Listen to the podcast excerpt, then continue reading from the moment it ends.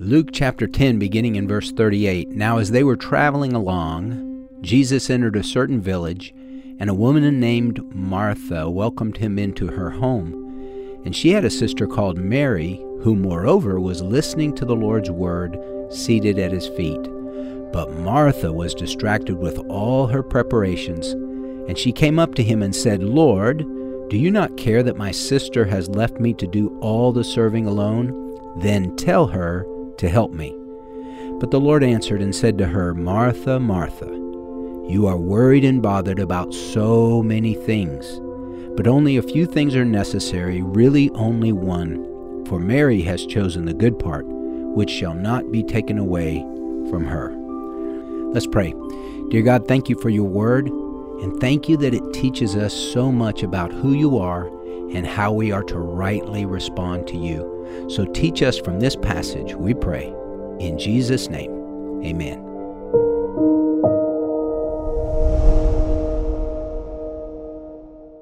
Noah didn't wait until it started raining to build the ark. He was prepared, right? Hi, I'm Matthew Potter, founder of Pray.com. Life brings us the unexpected, and we need to be prepared like Noah. Take your health, for instance. What if you need to see a doctor now, but you can't get in? Or the pharmacy runs out of medicine, like during COVID, or you're traveling and you can't find care.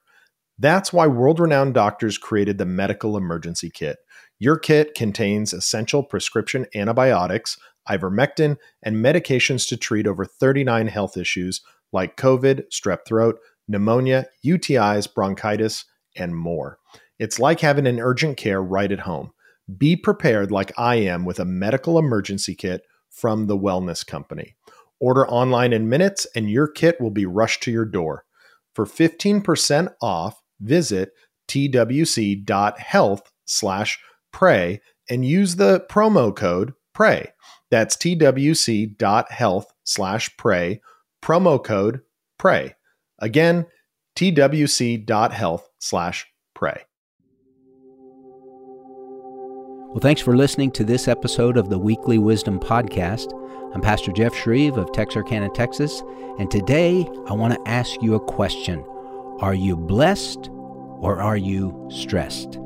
Now, the dictionary defines stress as a state of mental or emotional strain or tension resulting from adverse or demanding circumstances. I think we'd all agree our world is filled with stressed out people but so are the churches. How about you? Are you stressed or are you blessed? To be sure, a walk with Christ is designed to be a walk characterized by love and joy and peace, not turmoil and tension and anxiety. In Luke chapter 10, Dr. Luke shares an interesting encounter that Jesus had at the home of Martha and Mary of Bethany. It's a tale of two sisters, Martha and Mary, and one was stressed and one was blessed. And we can learn much from both sisters.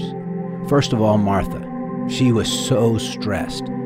She was the more task oriented of the two, and she was so excited to have Jesus over to the house for her famous Martha's Meatloaf. Now, she started out fine with good intentions. She was going to have meatloaf for the Master.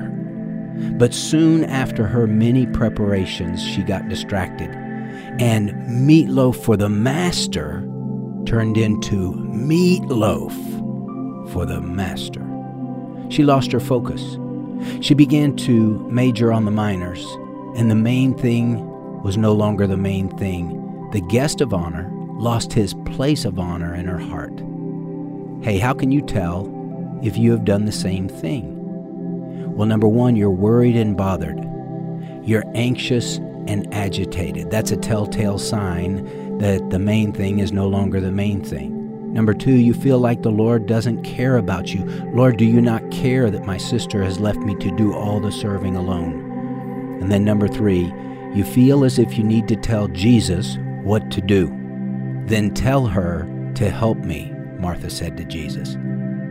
In Martha's quest to serve the Lord, she lost sight of what was most important not the service, but the Lord Himself. Now, Mary, on the other hand, she was seated at the Lord's feet, listening to his word. She recognized the tremendous privilege she had to have Jesus in her home, the King of Kings and Lord of Lords. She wasn't going to waste one minute in the kitchen without him when she could be in the den with him. She sat at his feet. That's a picture of submission. That's a picture of saying, Not my will, Lord, but yours be done. I put my life at your feet. And she was listening to his word. She was soaking up everything he said. Romans 10:17 tells us, "So then faith comes by hearing, and hearing by the word of God." If we want to grow in our faith, we will have to listen to his word and then put his word into practice in our lives. Jesus said Mary chose the good part. She was blessed while her sister was stressed. So let me ask you are you more like Mary or more like Martha these days? If the answer is Martha, here's what you need to do own it. Don't try and sugarcoat it. Don't try and hide it. Own it. Say, Lord, I am more like Martha these days. Confess it as sin and cast it on the Lord and leave it with Him. God wants you blessed, not stressed, as you walk with the King. You and I can do what Mary did. We can choose the good part, and it can start today. Let's pray. Lord, thank you for your love and grace. Thank you for the fact that you are the Prince of Peace. And I don't want to live all tied up in knots. Forgive me for this, Jesus. Help me to get my eyes off my problems and back on you. I don't want to live distracted. Help me to keep the main thing the main thing. And I pray all this in Jesus' name. Amen. Well, thank you for listening to this episode of the Weekly Wisdom Podcast.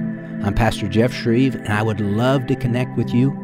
Check me out on Twitter, which is now called X at Jeff Schreve, or visit my ministry website at fromhisheart.org for resources and other opportunities to help you grow in your faith. And for more wisdom to last a lifetime and to make prayer a priority in your life, download the pray.com app. Hey, if you enjoyed this podcast, please share it with someone in your life who might also benefit from it. Thanks again for listening. Make it a great week, and may God richly bless you.